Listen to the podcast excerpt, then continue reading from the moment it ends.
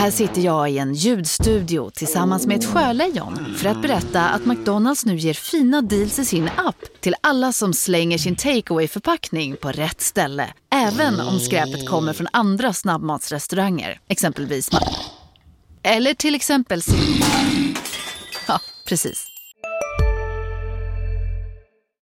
Ska vi utstöta peppande ljud? För att komma igång, för att smörja munlädret. Får inte framåt. Nej. Nej, jag också. Det var det mest själlösa.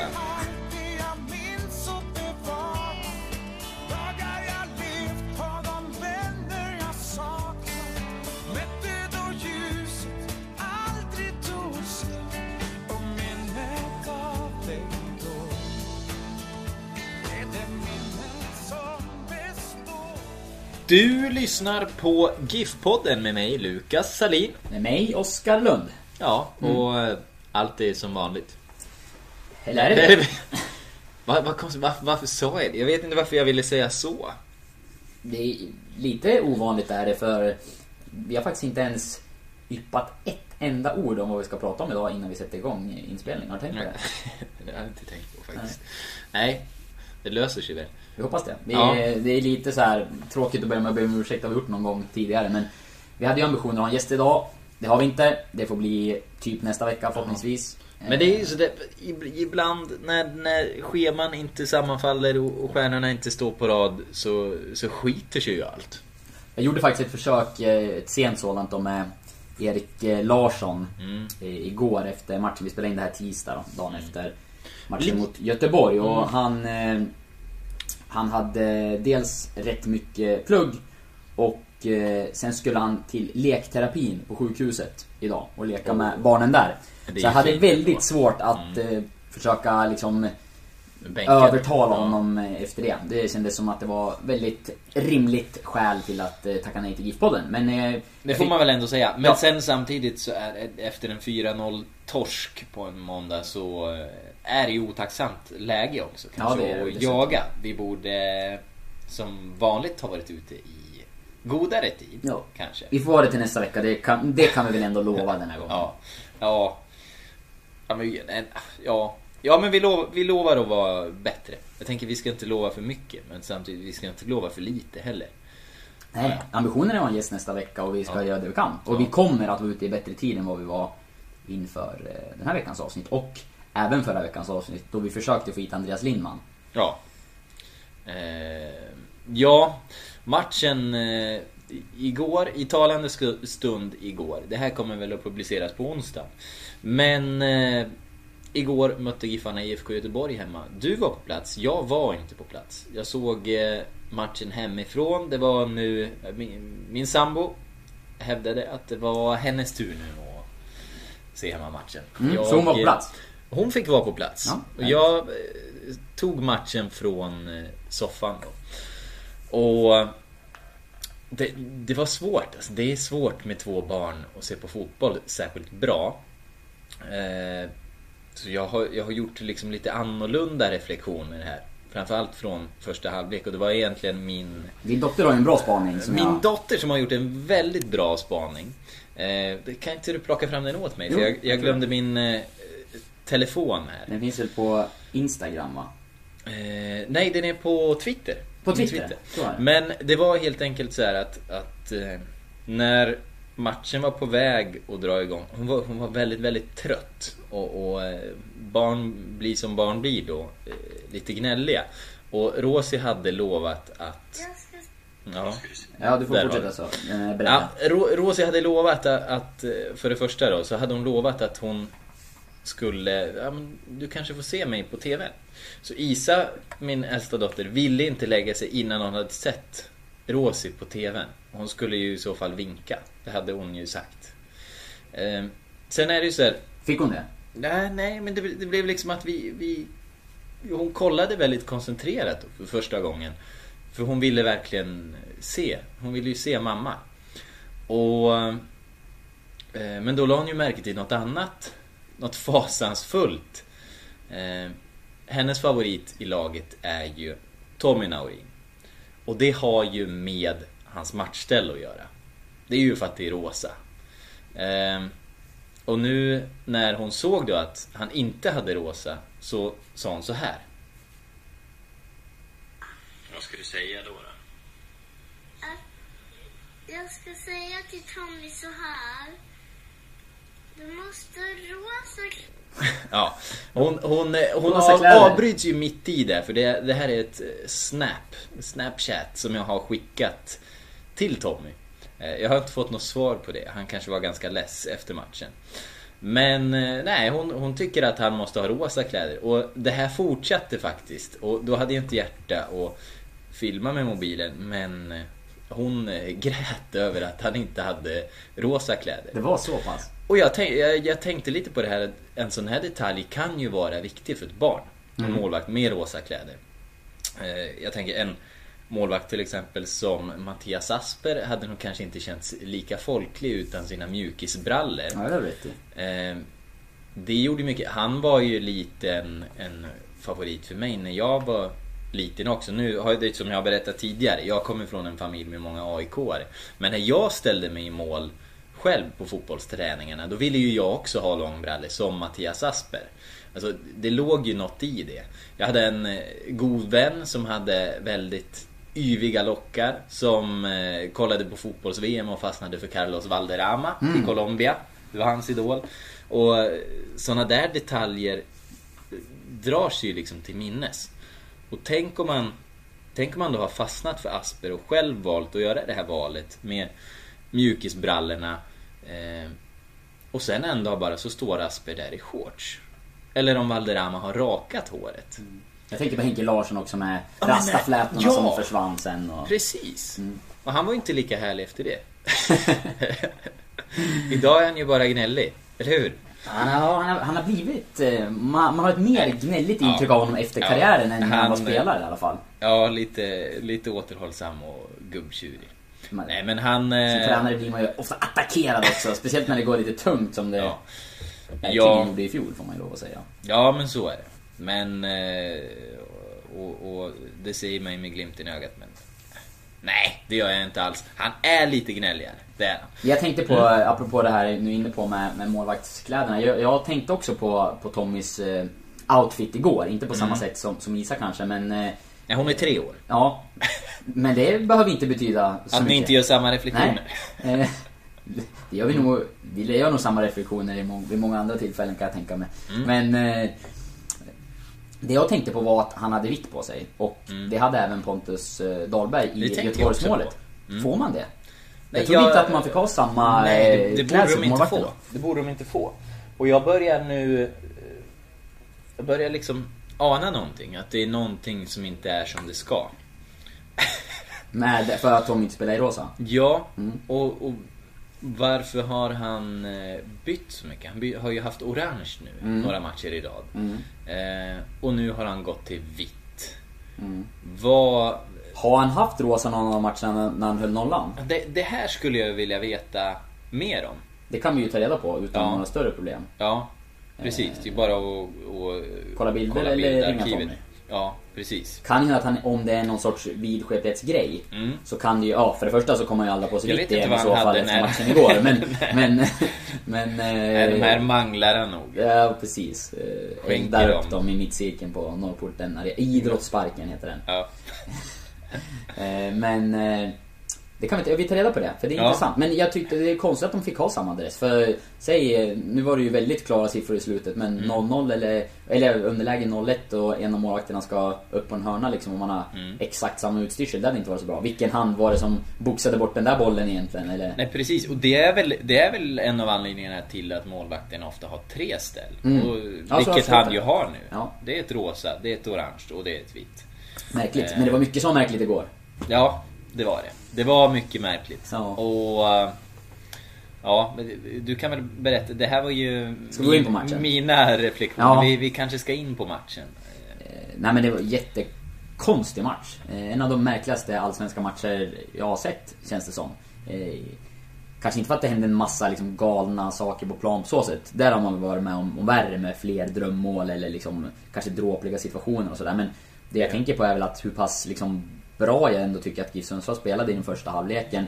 Eh, och så ligger man under med, med 0-3. Eh, jag vet inte om, jag, om man har sett ett lag, jag ska inte säga att Giffarna var överlägsna, men jag, det är sällan jag sett ett lag spela så pass bra och ha ett så dåligt resultat med sig efter 45 minuter. För jag tyckte att eh, man starten direkt kändes det som att Giffarna liksom kopplade ett litet grepp och var väldigt på. Jag tror Marcus Danielsson satte en djupledsboll på Linus Alenius efter 20 sekunder och efter typ en och en halv minut hade Erik Larsson första avslutet, drog till på någon utifrån kanten där lite grann och, och, och sen skapar GIF rätt mycket under, under första halvlek. Eh, men det var Göteborg som gjorde målen och framförallt så var det de där olycksminuterna när man...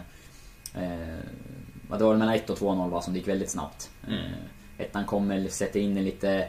Lite enkelt kanske bakom där, var väl mellan Dennis Olsson och Noah Sonko Sundberg tror jag. Och sen ja. ett inspel mot bortre där. Man hamnar lite fel och Tobias Hysén får ta en egen retur efter en bra räddning från Tommy. Och, och sen straffsituationen då som ju när man tittar på reprisen, jag har jättesvårt att förstå varför det blir straff. Mm. Men det blir det och det blir 2-0 till Göteborg. Och sen efter det har ju Giffarna kanonmöjlighet, en trippelchans. När Linus Alenius först bombar i stolpen, bra avslut på ett fint inspel från, det var väl Erik Larsson tror jag. Mm. Smile drar till på returen, också ett bra skott som gör en fotparad på. Eh, och sen eh, skickas bollen in igen, det är Dennis Olsson som sätter in den bakom och eh, Hallenius försöker vinkla den, styra den vidare, Dahlberg kommer ut och, och bollen går över. Eh, mål där, 2-1. Giffarna hade bättre laget och de hade mycket väl kunnat vänt och, och vunnit matchen mm. liksom. Eh, och istället kom 3-0 precis före paus. Mm. På, en, på ett misstag. Det var väl, jag tror att det var Kristin Steinarsson som misslyckades med en hemnick va. Eh, och sen så hamnar, mm. gick bollen mot Erik Björkander som missbedömde situationen och, och ja, missade bollen helt. Ja, exakt. Nickade hål. Som ja, man brukar säga när man sparkar hål Nickade hål. Ja.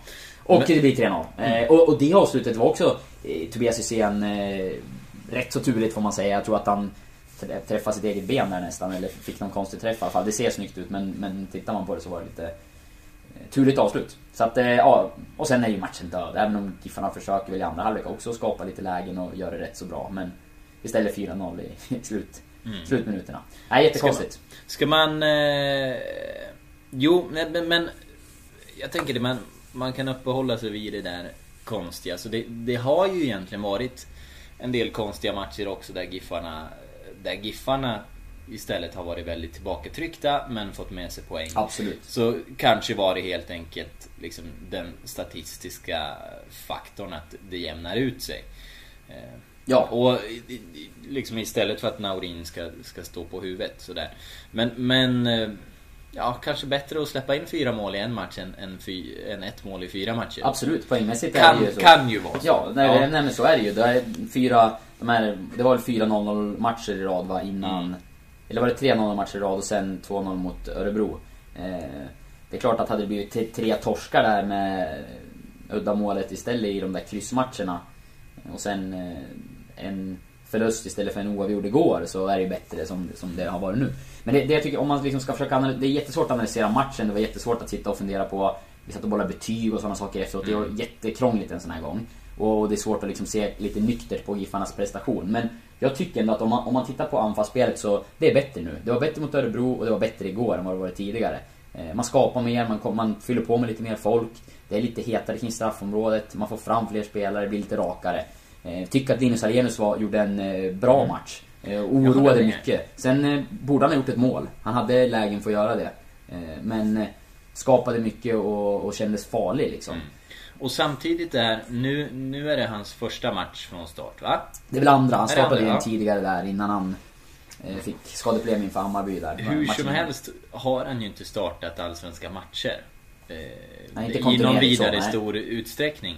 Så att det är ju det är liksom, han, han kommer väl att få skjuta in sig men det känns ju ändå som att så pass mycket som han skapar nu så, så är det värt att fortsätta satsa på honom. Wilson har ju inte skapat chanser i den här utsträckningen.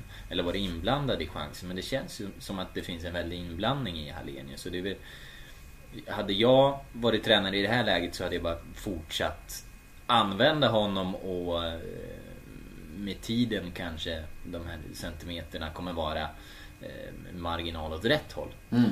Nej, men, eh, och samspelet där känns ju som att det funkar bra. Tycker jag även Marseille är inblandad i mycket mm. nu. Ja, jag tyckte också tyckte också det igår. Jag tyckte även att han började väldigt bra mot, mot Örebro. Eh, säga. Sen mattades han i andra halvlek då, tycker jag. Han är ung. Han kommer ju inte vara jämn Nej, hela tiden. så är det. Och jag hade också fortsatt med, med Hallenius. Även om jag tyckte att Peter Wilson gjorde en av sina bättre matcher mot Örebro faktiskt. Mm. Han var... Samma där, han blev inte målskytt då men, men han hade Var- kanske millimeterna emot sig i den Var matchen. inte det intrycket egentligen sen Gal kom in i den här anfallstrion att eh, plötsligt blev de mer involverade allihopa? Mm. Jag, vet, jag vet inte vad han kan ha gjort eh, för speciellt. Nej men jag tycker att han, Eh, han men, vågar... men det känns som att det har gett den effekten efter att han kom in. Ja, men jag tycker att han mot Örebro hade han ju flera gånger då han liksom tar emot bollen på den här ytan framför backlinjen och kanske mellan backlinjen och mittfält sådär. Eh, vänder upp, hittar instick, utmanar, är irrationell liksom. Och det, eh, det tror jag det tror jag påverkar anfallsspelet till det positiva. Och, och Hallenius har ju pratat om att han och Galla hittar varandra bra i U21. De har ju spelat mycket tillsammans där. Mm. Eh, och, och, så att, men jag tror att han är en av nycklarna till att anfallsspelet har, har blivit bättre. Och så tror jag också att man har liksom pratat mycket om att våga trycka fram lite mer våga och kanske spela lite fler djupledsbollar. Tycker en sån som Kristin Steinarsson har varit rätt bra på det, att våga sätta lite bollar i djupet ibland. Jag gillar det. Vi, vi har ju pratat innan om att man vill ha någon som bryter mönster Mm. och att eh, till exempel Sigurd Jonsson på sin tid gjorde det genom att driva fram bollen med en tempoökning.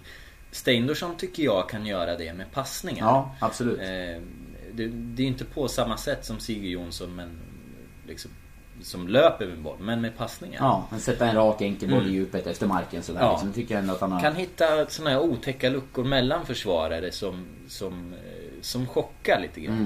Mm. Och, eh, Nej men jag håller med. Jag så tycker... han, han känns ju verkligen som han, han har gått eh, från att innan in, inte vara så himla given till, till att nu vara gjuten just för att han har den här spetsegenskapen. Absolut. Och sen man gjorde förändringen där man spelade med två in i mittfältare har ju balansen blivit bättre med, med Smile och och Steinarsson tillsammans där. tycker jag har gjort det bra. Eh, kontra tidigare när, när Smile kändes väldigt ensam många gånger och liksom fick eh, jobba mot flera spelare och, och liksom ja, saker som kanske inte är hans liksom, eller som inte är hans bästa egenskaper. Även om jag faktiskt reagerade på igår. Jag tyckte att han eh, han, eh, jag tycker han ser rappare och rappare ut och springer mer och mer i matcherna och, och vinner fler dueller än tidigare och att... Eh, Duellerna, jag håller verkligen med honom. han har ju, nå- alltså, Han har ju en hydda att använda. ja och det finns ju en dimension i hans spel när det gäller passningar och, och liksom tillslag som är bättre än Allsvenskan. Och tar han steg på andra delar så då tror jag att han kommer, han kommer ta sig vidare från GIF Sundsvall till, till någonting större om han gör rätt saker sådär. Det, så känns det som. Han hade, igår var det en mottagning som jag minns eh, sög ner en, en boll som kom väldigt högt och snabbt levererade vidare när man ser att det finns liksom en, en spets. Så att, nej men offensivt eh, ser det bättre ut. Men, jag tycker man ska inte heller glömma eh, Fyra insläppta mål är fyra insläppta mål. Och även om man inte bjöd på jättemånga chanser. Det var inte så att Göteborg hade massvis med lägen. eh, Så var det några individuella missar som ledde till de här målen. Eh, Sak, liksom mål som man kanske inte har sett Giffarna släppa in på samma sätt. Svårt sådär på rak arm att säga om det är det, precis som du var inne på, Tommy har räddat Giffarna i några matcher. Eh, Och liksom motståndare som har bränt chanser kanske sådär. Eh, Monsterräddningen han gjorde på, var det, var det David Moberg Karlsson som avslutade när Tommy räddade mot Norrköping där med paraden? Eh, nej. Ja, jag, har, jag har så dåligt sekvensminne Ja, jag ska, jag ska Men du minns räddningen i alla fall och Ja. den var ju brutal. Och, Ja. eh, den räddningen... Ja men ett, hade avslutet gått några decimeter åt sidan så är det ju mål en sån Mm. Nu blev det en räddning och en viktig poäng liksom. Det är marginaler. Men min känsla var ändå att det var lite slarvigare igår. Jag Mm. tycker att man, den där missbedömningen på 2-0 målet, eller på eh, 3-0 målet. Mm. Det är flera delar innan också som är dåliga i Giffarnas försvarsagerande. Och det, det här första målet Första målet kom också till- alldeles för lätt till. exempel, då är, det, då är det Sonko som är ute på kanten i press och Dennis är liksom på väg tillbaka någonstans på vänsterbacken. I, i, i vanliga fall, eh, det föranleddes väl av situationen innan, men i vanliga fall så är det ju Sonko som är på insidan. Och, och Dennis är ute i den pressen. Nu, där hamnar de ju fel i, i sina positioner och, och blir enkelt bortspelade. Och sen så får ju Sent en egen retur på, på det avslutet. Men Tommy Mm. gör en bra räddning första.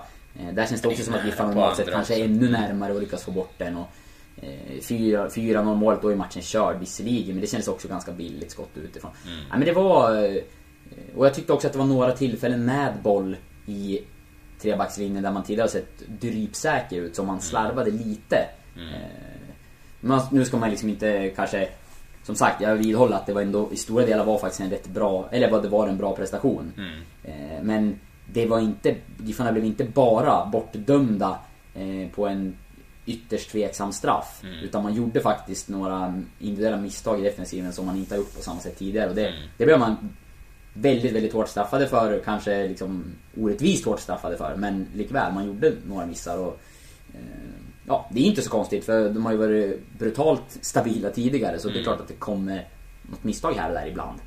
Eh, Men eh, man ska inte glömma att det, gjorde, att det var också, det var så. Och jag tyckte det var ganska... De flesta spelarna pratade ju om hur bra man hade, ändå hade gjort och att det var en märklig match och det håller jag med om. Men det var också rätt befriande att höra Tommy Naurin efter matchen säga att man ska, man ska ändå ta en sån här förlust på allvar. Även om vi tycker att vi gjorde saker bra eh, så släppte vi in fyra mål och förlorade med 4-0. Och det kan man liksom inte bara vifta bort. Eh, Och det tycker jag var vist, klokt sagt av eh, GIF-kaptenen. För Ja, men precis. 4-0 är ändå 4-0. Ja, och, och där måste ju någon ändå ha fötterna på jorden och, och inte klappa sig själv på axeln för mycket. Och det är han bra på, det är väl därför han är kapten. Ja, förmodligen. Och, Ja. Eller också för att han vågade, vågade banka på domardörrar och gå in och ta dialoger. För det gjorde han igår. Ja, och eh, precis. Det, det tycker jag är, är härligt. Och mycket bättre att ta diskussionen på det sättet efteråt än ute i, i stridens hetta och dra på sig en massa gula kort. Eh, jag menar AIKs eh, Oskar Linnér är ju, är ju, var ju avstängd nu i derbyt till exempel. Med tre gula. Mycket Det maskning hade, ja, maskning precis. Eh, En hel del sånt. Men, men Men Giffarna var, de var väldigt missnöjda med domarinsatsen igår och Ja. det kan jag förstå. Straffen är ju, ja. Jag ser inte att det är straff eh, någonstans när jag tittar på reprisen. Jag vet inte vad, vad du känner när Nej. man ser bilderna. Precis, vi, vi kanske Det är alltid svårt att bedöma uppehålla oss lite där. Som jag känner så är det ju helt enkelt bara att, att eh, Bomanerva korsar Danielssons väg och han måste ju värja sig på något sätt. Eh, Han försöker störa honom lite grann. Lämpligast tar man ju emot honom med armarna. Och han föser ju undan honom lite. Alltså, det är ju klart. Det finns ju en irritation. Liksom. Ja. Det är klart man föser undan honom. Danielsson kan ju inte ta bort sig själv. Han måste ju någonstans ändå försvara. Han kan ju inte bara flytta på sig. Ja, ja, här spring förbi du. Så det är inte mycket han kan göra. Och eh, jag blir också förvånad. Det är så långt ifrån spelet. Att eh, domaren kan se det här och vara helt säker. Eh, varför har man blicken där? Eh, det är väl, man får väl anta att det är en assisterande som har tagit beslutet då ändå. Men eh, jag har liksom svårt att se att man har sett situationen ur något annat än ögonvrån. Eh, och hur kan man då vara så säker? Då borde det ju...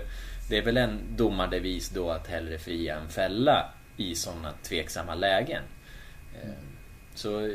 intressant. jag, jag vet inte. Så, Intressant så kan man hålla på och resonera ihjäl sig. Ja, och Giffarna har, har jobbat hårt med just den här typen av moment för försvarsspelarna faktiskt. Att försöka störa anfallarna liksom precis innan ett inlägg eller en frispark eller en hörna sådär. Att, eh, ja men att liksom dela ut kanske en, ja, men en liten knuff eller att man markerar eller liksom så här få spelarna att hamna lite, lite i obalans liksom. Och det är ju såklart lite ja, tungt då att åka på en straff på ett moment som man liksom har jobbat väldigt hårt med att så här ska vi störa motståndarna innan, innan fasta situationer. Vi ska vara där och, och dela ut en lätt liksom, ja, markera eller kn- lätt touch eller någonting för att liksom, de inte ska vara helt i balans. Och, och så blir det straff av det och eh, en straff som kanske blev matchavgörande i, i slutändan då. Eh, Så att, ja, Ja, någonstans eh, blir det så definitivt med 2-0. Det är så oerhört mycket tyngre att ha 2-0 emot sig än 1-0. Ja, och det kommer så Speciellt kort efter första målet. tidigt och Precis. Mm. kort efter första som du säger. Ja, Men det jag trodde Tommy Narin var mest irriterad på domaren som han förklarade, för mig i alla fall, det var att eh, han inte fick ha en dialog som kapten. Att eh, det blev ju en del situationer i man första... hade velat ha det på planen. Ja, jag tror det. Det blev liksom rörigt första halvlek då med mycket som hände och han var väl lite irriterad, ville ta en dialog i paus. Eh, då tror jag, berättade Tom att Sö- Sören Rex kom och, och sprang och liksom så här, ja du kan inte se och började liksom tjafsa lite grann då. Eh, Eh, och då blev det väl en liten för het diskussion i paus. Vilket gjorde att i andra halvlek så var det no-no för Tommy att eh, ha en dialog med domaren. Och det blev han irriterad på. Och det var det främst han ville gå och prata om efter matchen. Att jag är lagkapten och vi måste kunna ha en dialog i andra halvlek. Även om det blev lite för hetskt i paus då, eller vad det nu var. Jag vet inte exakt vad som hände där. Jag tror ju, jag tror ju domarna där också kan påverka sitt arbetsklimat så pass mycket till det positiva genom att föra den där dialogen. Låta spelarna egentligen ventilera hela tiden. Ha diskussioner på planen. Eh, istället då för, för att tydligt visa att nej, nej, här har vi inga diskussioner, det är jag som bestämmer. Då är risken istället att, att man samlar ihop sig till ett utbrott som, som sen är värt kort. Ja. Och jag tror inte att det särskilt roligt att döma när det blir så heller. Nej, det, det finns ju exempel på matcher som spårar ur av den anledningen. Så det, det är ju faktiskt dåligt. Mm. Eh, på det sättet. Sen eh, domslut i övrigt. Eh, även, om, även om jag tycker att straffen är helt feldömd eh, så går det ju att förstå hur de har tänkt någonstans. Men eh, ja. Nej, jag, jag, som jag sa innan, jag, jag tror, jag har så svårt att tänka mig att de har, verkligen har sett den här situationen. Mm. Ja, Ja. ur något annat än ögonvrån. Men jag vet inte. Ska vi, är vi klara med matchen? Där tror du eller? Ja, vi är väl det. Vi- sammanfattar det med individuella misstag bakåt men ändå lovande offensivt och pressspelet. Man vinner tillbaka boll flera gånger och sådär. Göteborg hade det väldigt svårt första halvlek. Jag vet inte, bollinnehavet slutade någonstans på 70-30. Ja. Eh, trots det vinner, vinner som- Blåvitt med 4-0. Som vi varit inne på. Hugo! Ja, Hugo Jonasson. Eh, och vi var ju inne på att eh, bollinnehav är inte så avgörande. Nej. Det är bara i, i 30% av fallen som bollinnehavsvinnande laget också vinner matchen. Mm. Eh, så det, det verkar ju inte vara någon... Nej, jag ska inte säga det verkar inte vara någon nyckelfaktor. Det behöver inte vara någon nyckelfaktor. Nej, men jag vill ändå Men- hävda ja. att Giffarna, jag tror man är lite på rätt spår nu. Man skapar mer målchanser framåt och så länge, liksom, tar man bort de där missarna som, som kom igår och, och lite slumpens skördar och tveksam straff då, då tror jag att, eh, tycker jag att prestationsmässigt så, så ser det lite, har sett lite bättre ut de, de sista matcherna ändå, trots allt. Märkligt. Mm. Absolut, jag håller med. Och slumpens skördar, det var ett fint ordval. Eh, något jag tänkte på eh, inför helgen här och, och Kalmar. Mm. Där vet vi ju att eh, vi har en avstängning. Danielsson Men, blir borta. mm. Eh, hur tror du man löser det här? Myrestam är ju frisk, men tror du att det är honom man klämmer in då? Ja, det är ju, nu får han ju en... Han var ju inte redo ens för en halvlek som det lät igår, måndag då. Och då är frågan hur pass eh, lång tid han komma till på lördag. Det är ju inte så många dagar att spela på. Men... Eh, ja, är han fräsch och man tror att han, att han orkar, då skulle jag ju tro att han går in till, till vänster av de där tre mittbackarna. Björkander fortsätter i mitten och att Sonko Sundberg får flytta över och spela höger mittback då. Det, det ser jag som den naturliga lösningen och att man fortsätter med Erik Larsson och Dennis Olsson som jag tycker har eh, höjt sig eh, lite grann de sista matcherna. Så att eh, jag tycker att eh, jag hade nog valt det laget om Myrestam måste man ju bedöma och liksom orkar och, och är helt Men om han inte gör det då? Ja. Den eh, situationen är nästan mer Mm. intressant att uppehålla sig vid. Ja, då är det ju svårare för på mittfältet eh, hade Lars Gerson varit hel hade man ju sett det som ett alternativ. Nu ser jag väl ingen mittfältare så på rak arm som kan flyttas ner. Eh, Då kanske Linus Salin är, ligger närmast till hands ändå. Mm. Eh, Junioren, att det, är, att det är han som får, får chansen helt enkelt. Det vore spännande. Jag har ju, jag tyckte på försäsongen att han, han var imponerande att se. Mm. Eh, Det kanske är dags att låta honom visa en gång vad han går för. Kalmar kanske är ett lämpligt motstånd då. Kalmar borta. Det är inte många här hemma, inte lika många hemma här i stan som, som kommer döma honom om det skulle gå dåligt. Eh, lite mindre press så. Det är ett, ett ganska impotent lag de möter. Mm. Det, det kanske kan vara en booster för honom och, och få visa vad han går för. Kan nog vara en lämplig debut. Om, om det står och väger med Myrestam så kanske man hellre ska ta det säkra för det Mm. osäkra och låta honom göra just en sån här match. Vi har ju Piteåke också såklart, Mm. men eftersom att han inte ens eh, var uttagen i, Nej, i truppen väl senast. risig i. Eh, han, han ska ju vara hel nu och spela u idag som ja. jag har förstått det. Så att, Ja. Men med tanke på att han, eh, att han inte ens bedömdes kunna vara med i truppen igår. Så känns det ju inte så troligt att han startar på lördag. Eh, Det är min känsla i alla Ja. fall. Utan jag tror att det kommer bli David Myrstam jag ska gissa. Ja. Men, Vill eh, man ha någonting spelskickligt så har de ju använt Amaro Batiar Mm. som eh, mittback på försäsongen. Vid ett tillfälle åtminstone. Ja, tror inte det kommer bli så på lördag. Om jag skulle... Nej, Han var inte heller ja, jag har svårt att tänka mig det också i, i Allsvenskan. Men eh, kan vara värt att lufta det i det här rummet. Ja. Att det kan... Eh, Smile droppade ju ner en hel del igår när man gjorde den här Ja. galna attacken på slutet och det var ju väldigt offensiva byten. Ja. Det får man ju ändå säga. Just det. Eh, Wilson kom in och... Eh, 2-4-4. ja, det var mer eller mindre 2-4-4. Men Smile kom ner och skötte några uppspel sådär så att... Eh, släng in honom som eh, mittback borta mot Kalmar. Då kommer det bli mycket passningsspel bakifrån i alla fall. Och starta med 2-4-4. Ja. Mm. Attack. Hej, Synoptik här. Så här års är det extra viktigt att du skyddar dina ögon mot solens skadliga strålar. Därför får du just nu 50% på ett par solglasögon i din styrka när du köper glasögon hos oss på Synoptik. Boka tid och läs mer på synoptik.se. Välkommen! Om en yogamatta är på väg till dig, som gör att du för första gången hittar ditt inre lugn och gör dig befordrad på jobbet men du tackar nej för du drivs inte längre av prestation. Då finns det flera smarta sätt att beställa hem din yogamatta på. Som till våra paketboxar till exempel. Hälsningar Postnord. Ja, attack. Ja, det är ju... Spolar man tillbaka 50 år så var det väl ingen otänkbar eh, eh, uppställning. Jag tror att det var i något mästerskap när... Undrar om det var Brasilien som anklagades för att spela defensiv fotboll här på, på, liksom på 50-talet. När man spelade 2-4-4 just. Ehm, och ja, tiderna förändras kan man väl säga. Ja, det, Det var innan det kan man säga. Catenaccio kom. Ja. Och riskminimering. eh, nej, så vi får väl se. Eh, det var ju inte helt eh, värdelöst 2-4-4 mot Göteborg. Nej, precis. Ja, men eh, där kanske vi lämnar matchen. Gör det. Vi lämnar matchen. Det var Qi Huangti, kung av Xin, som lät bygga den kinesiska muren och bränna alla böcker i Kina. Detta hände på Hannibals tid, innan Jesus... Oskar, hur känner du för eh, lite arkivletning?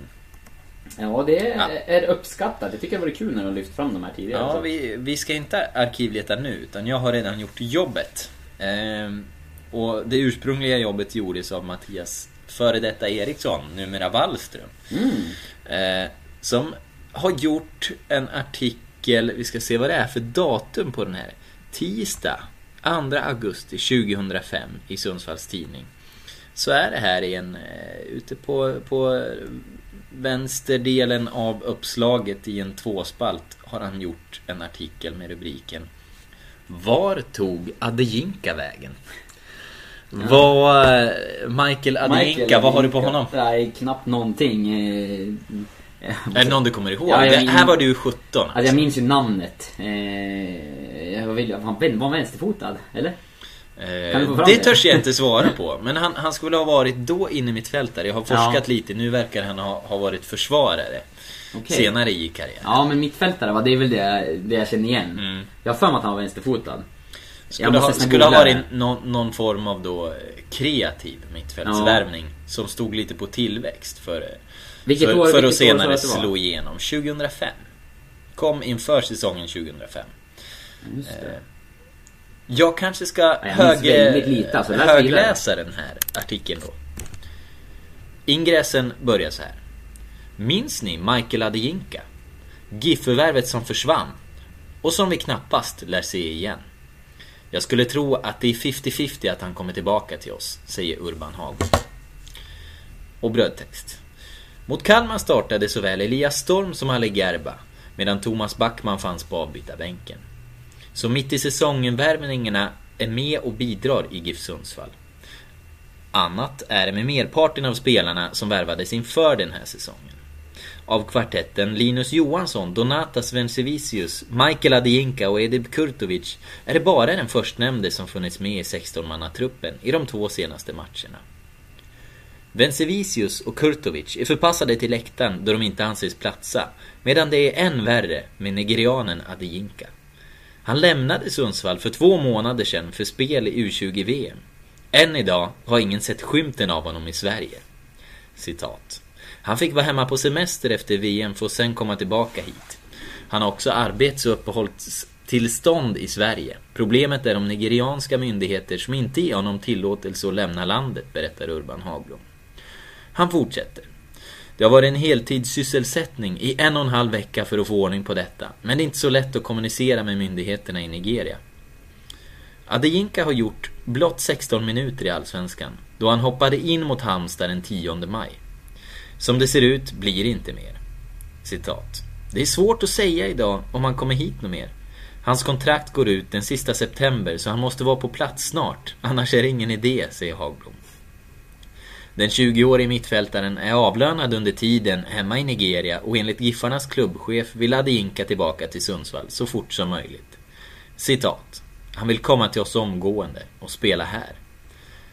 Men mycket talar för att en kvarts spel var allt Ma- Michael Adeyinka bidrog med till GIF Ja, det är briljant alltså. Men jag, jag, vänsterfoten var ju det första som kom upp i mitt huvud. Att det här var mm. vänsterfotaspel. Var han inte vänsterback? Du tänker inte på Tabula? Nej, nej, nej. nej, nej. Han var vänsterfotad. Ja. Han var vänster. Han kunde ju knappt använda eh, högen. Men, men... Eh, ja, vänster... Ja, det, är det, det är det enda jag minns av den här spelaren. Sen den här storyn, nu när du läser upp den.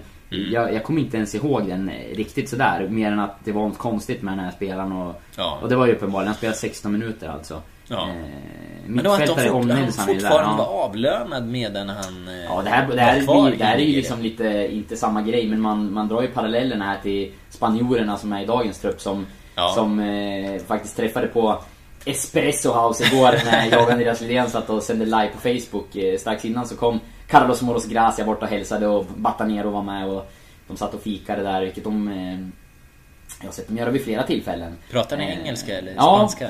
engelska med Carlos då, men Ja. David pratar ju knappt engelska. Ja, okej. Eh, Så att eh, vi bytte några ord och, och eh, Ja, de kommer ju inte få spela förrän efter den 15 juli. Och, men är här och tränar och spela, kan spela u matcher och sådär. Eh, Det var ju inte samma grej då, den här killen försvann ju då mer eller mindre. Men ändå fick lön antar jag då. Trots att han inte bidrog. Och de här är ju visserligen här och jobbar varje dag. Men de används ju inte i, i matchmiljö. Liksom. Det, och, och jag tänker bara med dialogen, när man berättar, säger i den där artikeln att det är svårt att få kontakt och prata med de nigerianska myndigheterna. Och han har ju liksom uttryckt lite besvikelse och bitterhet också här över dialogen med kanske spanska klubbar och Mm. förbund. Och, och det var rörigt från början också att reda ut med eh, Gracia vart han, hade, vart han fanns registrerad, om det var i skolvärlden i USA eller om det var i Spanien. Och liksom Man inser ju att det är ju inte det är inte bara ly- lyfta på luren och ringa Medelpads fotbollsförbund Nej, det är och, liksom... eh, Det är ju inte lika Nej. myndighetsordnat som det är i Sverige. Det är ju ändå, även om man ibland tycker att det är krångligt här så, så är det ju man förhållandevis många betydligt mer ordnat. Precis, och var ska man vända sig och nå Ja. få tag i rätt person och, och faxa avtal och det är ju, måste ju vara ett jäkla virvar ibland alltså, rörigt men... eh, Så Ja. ringer Urban Hagblom där på, på någon slags Sundsvalls engelska. Ja exakt. Och, eh, Du har ju gått och ska få ordning på grejerna. Ja, precis. Vi har ju gjort det, även med honom som gäst. Eh, Jag googlade ju snabbt här på mm. Adinka. Jag har ju hittat lite, jag har ju lite mer på honom också. En match för Giffarna 2005 ja. Mm. Och sen har han spelat för Shooting Stars, Sunshine Stars och FC Pynik. Det senaste här... Ja, men eh, de blev tvåa i det där U20 Ja. världsmästerskapet. Precis. Eh, de gjorde bra ifrån sig, årgång eh, 85. Och jag tror ju faktiskt att han har haft eh, bekanta här i Sundsvall. Eh, för Mike Ayodele, som spelade i Kuben. Jag Mm. tror, han kanske är född 84 till och med. Men eh, Mike kom ju hit, vi ska se. Eh, Mike kom hit för att spela med kuben, men han hade ju då, nej Mike är 87 eh, Adinka 85 va? Ja, Mm. Mike hade ju varit eh, hur, hur som helst, jag känner, jag känner jag måste avsluta det här Ja. även om det inte var samma årgång. Eh, han hade ju varit med då eh, U17-landslaget, tror jag att det var. Eh, och spelat... Eh, han hade inte blivit uttagen till VM, men varit på eh, uppladdningslägret till eh, U17-VM. Eh, Men han hade inte kommit med. Han hade varit med i 40-mannatruppen men klarade inte nästa gallring. Okej.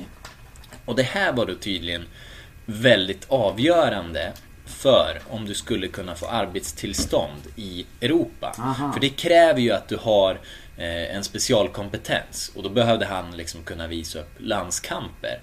Eh, och det är väl lite olika eh, från olika länder. Men i Norge då så fick han, han var och provtränade med en klubb som ville ha honom tillsammans med en landsman. De skulle ha hamnat där båda två.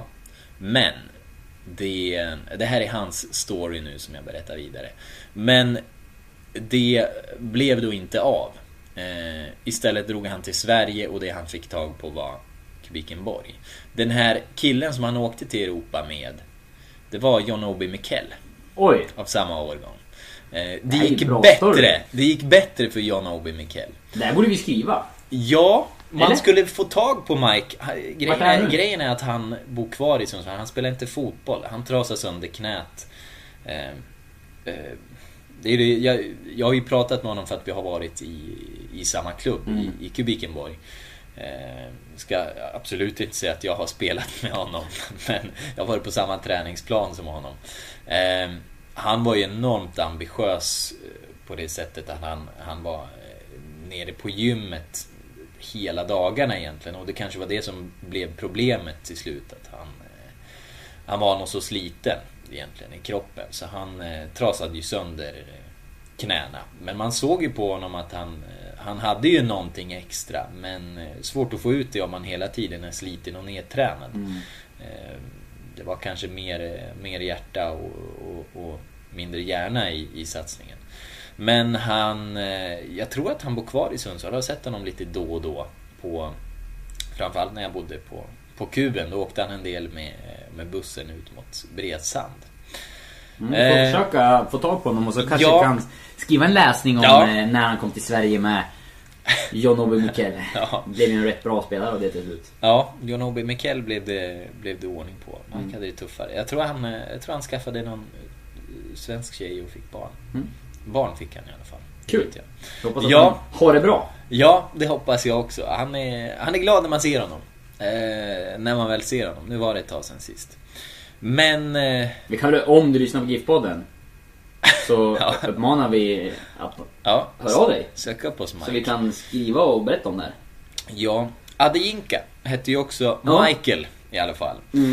Eh, här har jag sett på Pirkt. Ja, Eh, Erik Löfgren. Pirkts, Erik Lövgrens blogg eh, Fotnot har han skrivit i slutet av ett eh, inlägg där han har försökt att redogöra lite för storyn om Adeyinka. Okej.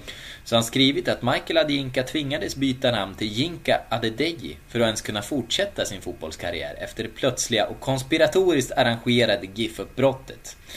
Efter att ha lämnat GIF Sundsvall fick Michael eller Jinka den lysande karriär alla räknade med, med spel i både Shooting Star och Sunshine Stars hemma i Nigeria. Eh, men Ja, men och se- sen var det ju så. Han var utlånad 2003 till eh, armenska högsta ligan i eh, det här laget på P... Vad heter de? Punic i Armenien. Och då ska han ha kvalat till eh, Champions League i alla fall. De kom väl inte dit, men eh, hade mött Röda Stjärnan eller något sånt där. Så där. Eh, åkt ut. Så eh, han fick göra det i alla fall. Sen har han återvänt och det sista jag kunde hitta det var att han spelade i Shooting Stars precis som innan han kom till Giffarna. Eh, och eh, ja, jag vet inte om det har gått bra eller så. Det är väl lite som med nigerianska myndigheter. Det var eh, lite svårt att få fakta. Mm. Är det någon som, där ute som vet någonting så hör Mm. gärna av er. eh. Jättegärna, här vill vi gärna veta mer. Eller om ni kanske har någon, någon eh, 12 år gammal story som ligger och skräpar om Adinka. När vi är inne på det här med lite udda karriärer och, och spelare som hamnar på oväntade platser så tips om en annan podd Mm. som jag började lyssna på här eh, under helgen. Mm. Eh, I söndags lyssnade jag på otroligt mycket podd. Jag höll på att tvätta det nämligen och lite annat hemma vid. Så då... Ja, du är som Bamses farmor, en gång om året så, så tar du allting. ja, Ja. typ. Eh, men eh, då eh, lyssnade jag på tilläggstid med eh, Patrik Ekvall och Claes Andersson är det väl, eh, tror jag. Mm. Eh, Men eh, och alla, de gör en kvart om dagen ungefär, tror jag är tanken, fotboll. Eh, korta poddar. Men, och i vissa av de här, och det var främst helgvarianterna tror jag, så ringer de upp en spelare och Ja det var ett tema liksom på sådana svenska fotbollsspelare som hamnar på, på udda platser. Ken Fagerberg, kommer du ihåg honom? Ja, ja, ja. Superlovande i Örgryte. Ja, är det Färö? Färöarna. Ja. Eh, och eh, ja, det var någon som... Eh, måste jag tänka vilka platser var de här på nu då? Det var, ja, det var många intressanta eh, spelare som var på märkliga, märkliga platser och spelade fotboll. Och det var... Intressant med Ekvall som i, som i sin karriär egentligen är på, på eh, en märklig plats och fortsätter bedriva journalistik. Ja, Eller han är ju frilansare men hittar ju verkligen vägar att slå igenom ändå. Eller frilansare vet jag inte om han är. Men han har väl det här uppdraget för eh, spelbolaget där. Där han har eh, Ekvall show Ja. och, och pratar med idrottsstjärnor. Verkar ju ändå som att det ger ganska hyfsat innehåll. Ja, det och driver den här podden och han, han skor sig ju ändå på, på ett bra sätt. Kan verkligen utnyttja sitt, eh, sitt namn. Ja, det, och det här är faktiskt, det här är bra innehåll. Ja. Eh, är, jag ser nu, Erton Feisalahu var det också, glömde jag bort. Han, han är ju i, i Norge nu eh, och spelar med Sarpsborg. Från Peking och dit. Och lite oväntat öde. Mm. Eh, Han som var Kinas vackraste spelare Precis. utsågs han ju till när han kom dit. Det finns även eh, Alexander Nilsson som eh, kom fram i Malmö FF, rekordung. Och sen var i Landskrona Boys en del. Eh, nu spelar han på Malta. Just det. Och där tjänar de tjänar väl knappt några pengar egentligen sådär på Malta. Jag vet inte vad han hade- Men, men det är väldigt mycket svenskar där. Mm. Som, som, som arbetar just på olika spelbolag. Och många har ju sitt säte där i och med han, han berättade en fascinerande grej. Nu, nu ska jag tänka att jag ser inte... Eh, Gibraltar har vi en spelare som är också... Det var mycket... In och lyssna. Eh, nu ska jag bara... Jag är inte helt säker på om jag blandar ihop det här, men jag tror att det var Malta och Alexander Nilsson berättade att alla ligamatcher spelades på samma arena. Eh, Så att eh, det var matcher fredag, lördag, söndag. Man hade egna träningsanläggningar flera av lagen när man tränade och sådär. Men jag tror att alla, alla ligamatcher spelades på, Det blir som ett samma poolspel. arena. Ja. Som när man var liten och Rätt spelade häftigt hockey. ändå. Ja. ja. Eh, sidospår, men en Ja. bra podd. Ja, den, eh, den tar jag till. Det skulle kunna vara, vi skulle kunna lägga till ett segment kanske utifrån det, att ringa upp gamla GIF-spelare Ja. som nu är på andra platser och, och att Vi gjorde ett jättedåligt försök med Balagarba. Ja, Men det borde vi återuppta men det är någonting vi skulle kanske Ja. kontinuerligt kunna göra eh, när vi får tag på någon. Eh, ska vi ta ett steg vidare då? Ja.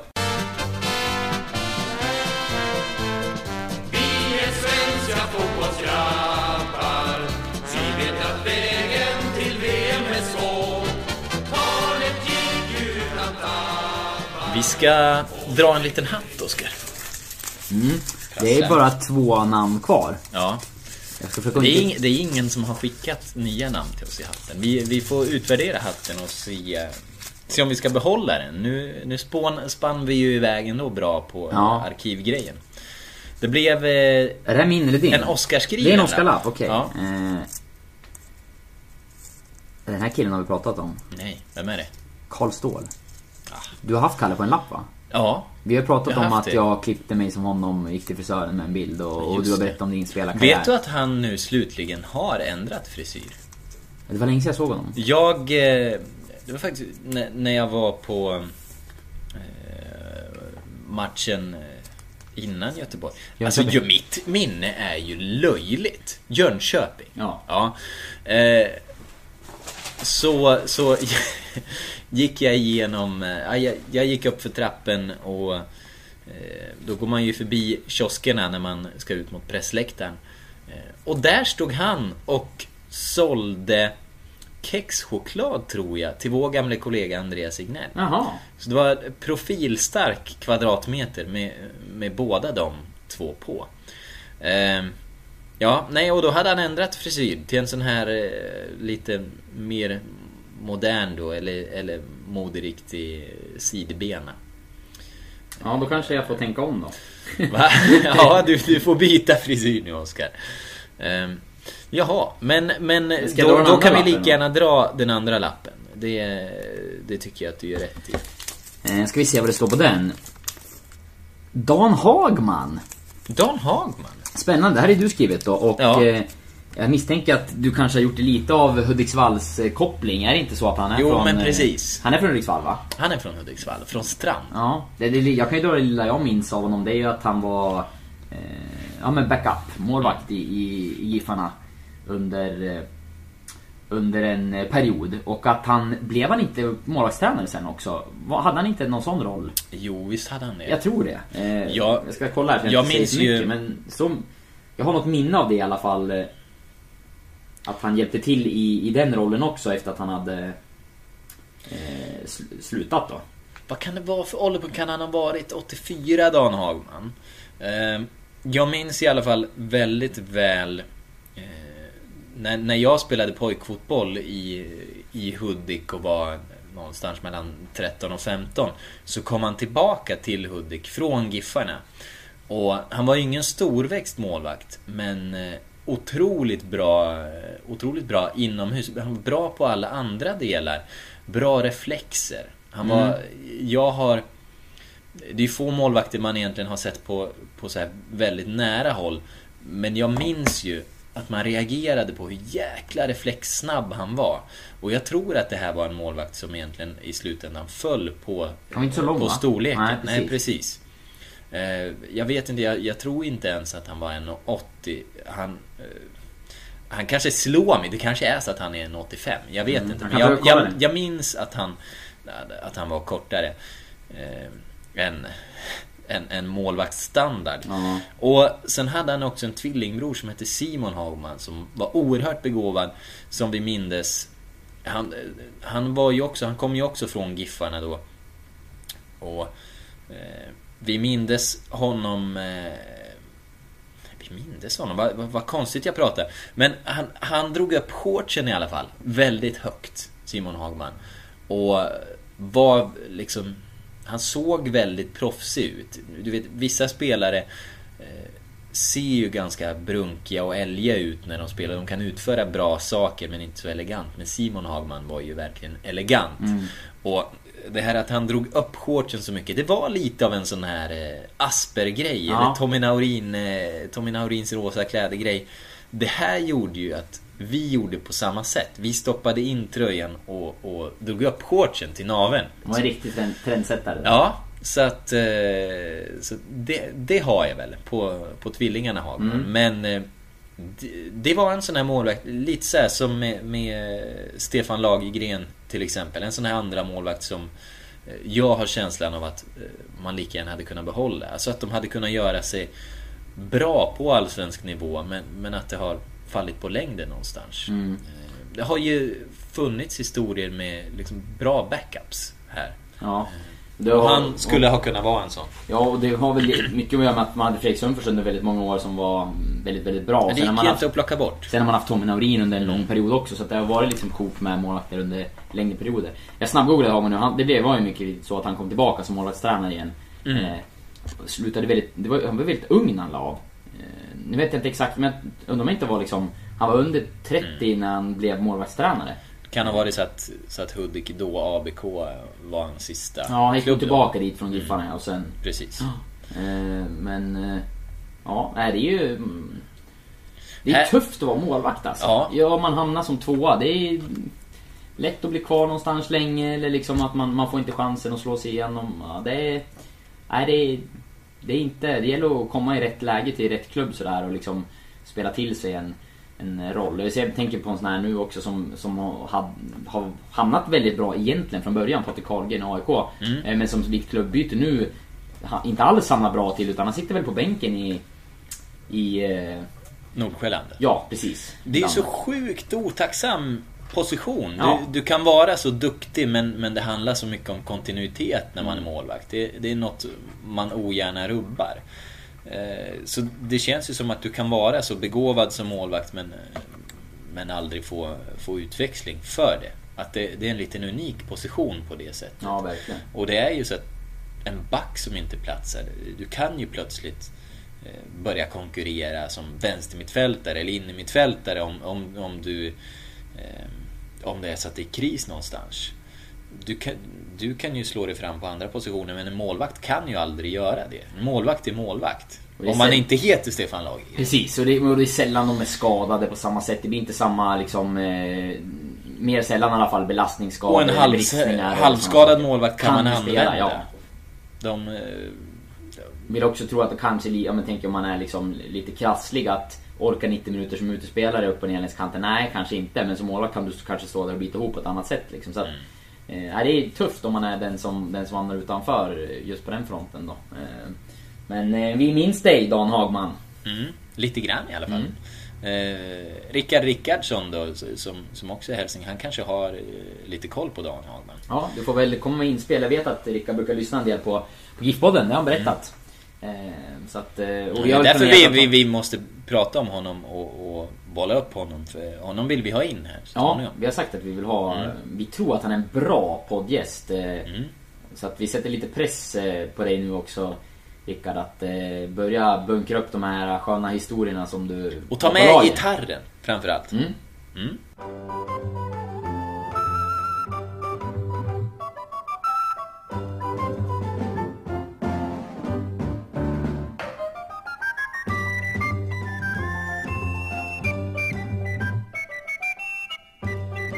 Ja, vi jobbar vidare med nya läxlappar till nästa vecka eller så eh, hittar vi på något annat. Vi Ja. kanske blir kreativa. Kanske dags att förnya oss. Ja, Vi börjar men... eh, bli vana det här nu. Ja, och eh, någonting eh, som faller lite mellan stolarna när vi har bråttom, det är ju läxan. Mm.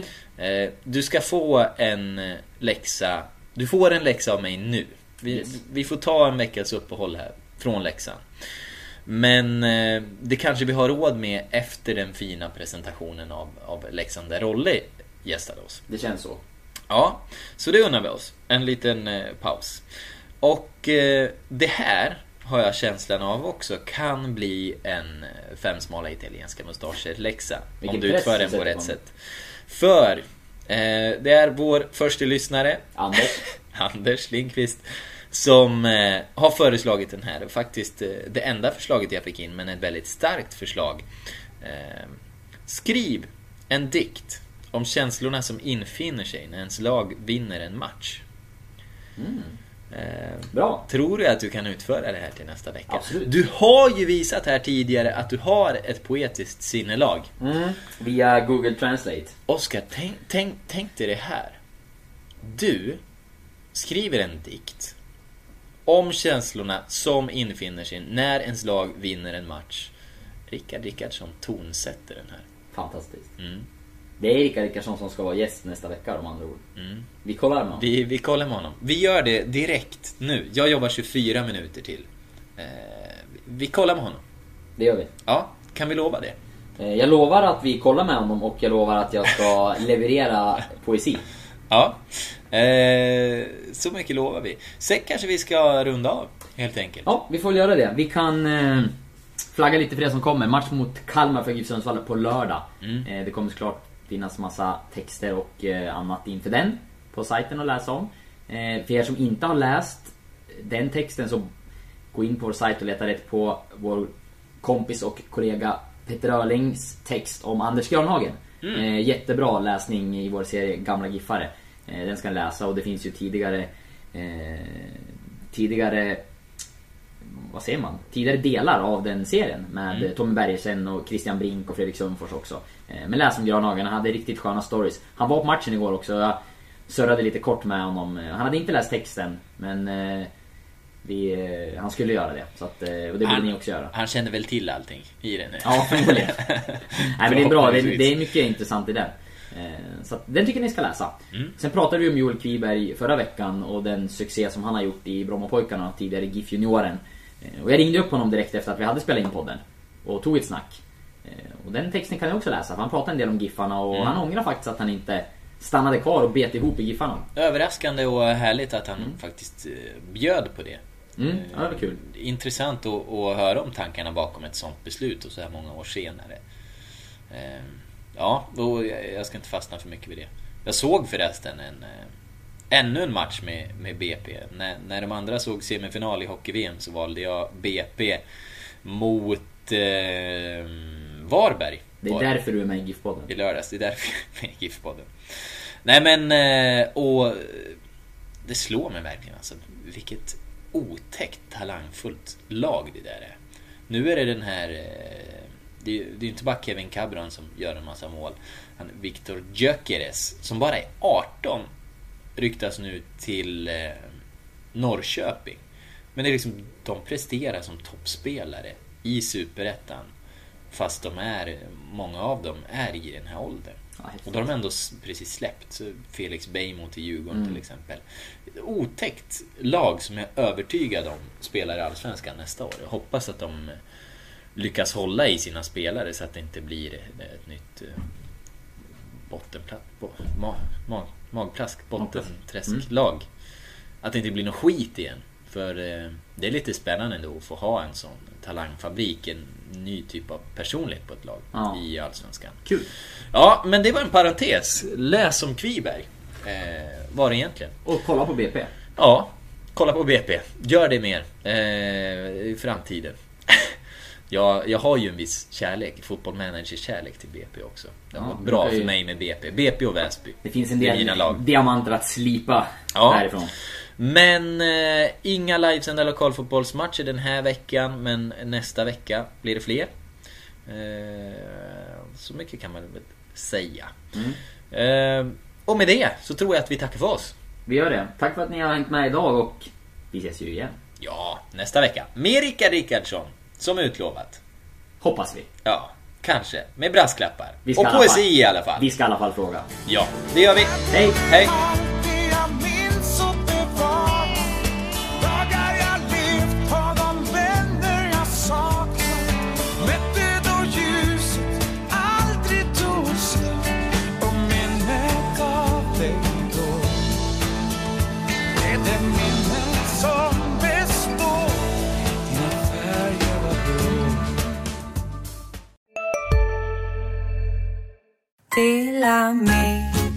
Hej! Är du en av dem som tycker om att dela saker med andra? Då kommer dina öron att gilla det här. Hos Telenor kan man dela mobilabonnemang. Ju fler ni är, desto billigare blir det. Skaffa Telenor familj med upp till sju extra användare. Välkommen till någon av Telenors butiker eller telenor.se. Var du än är och vad du än gör så kan din dag alldeles strax bli lite hetare. För nu är Spicy Chicken McNuggets äntligen tillbaka på McDonalds.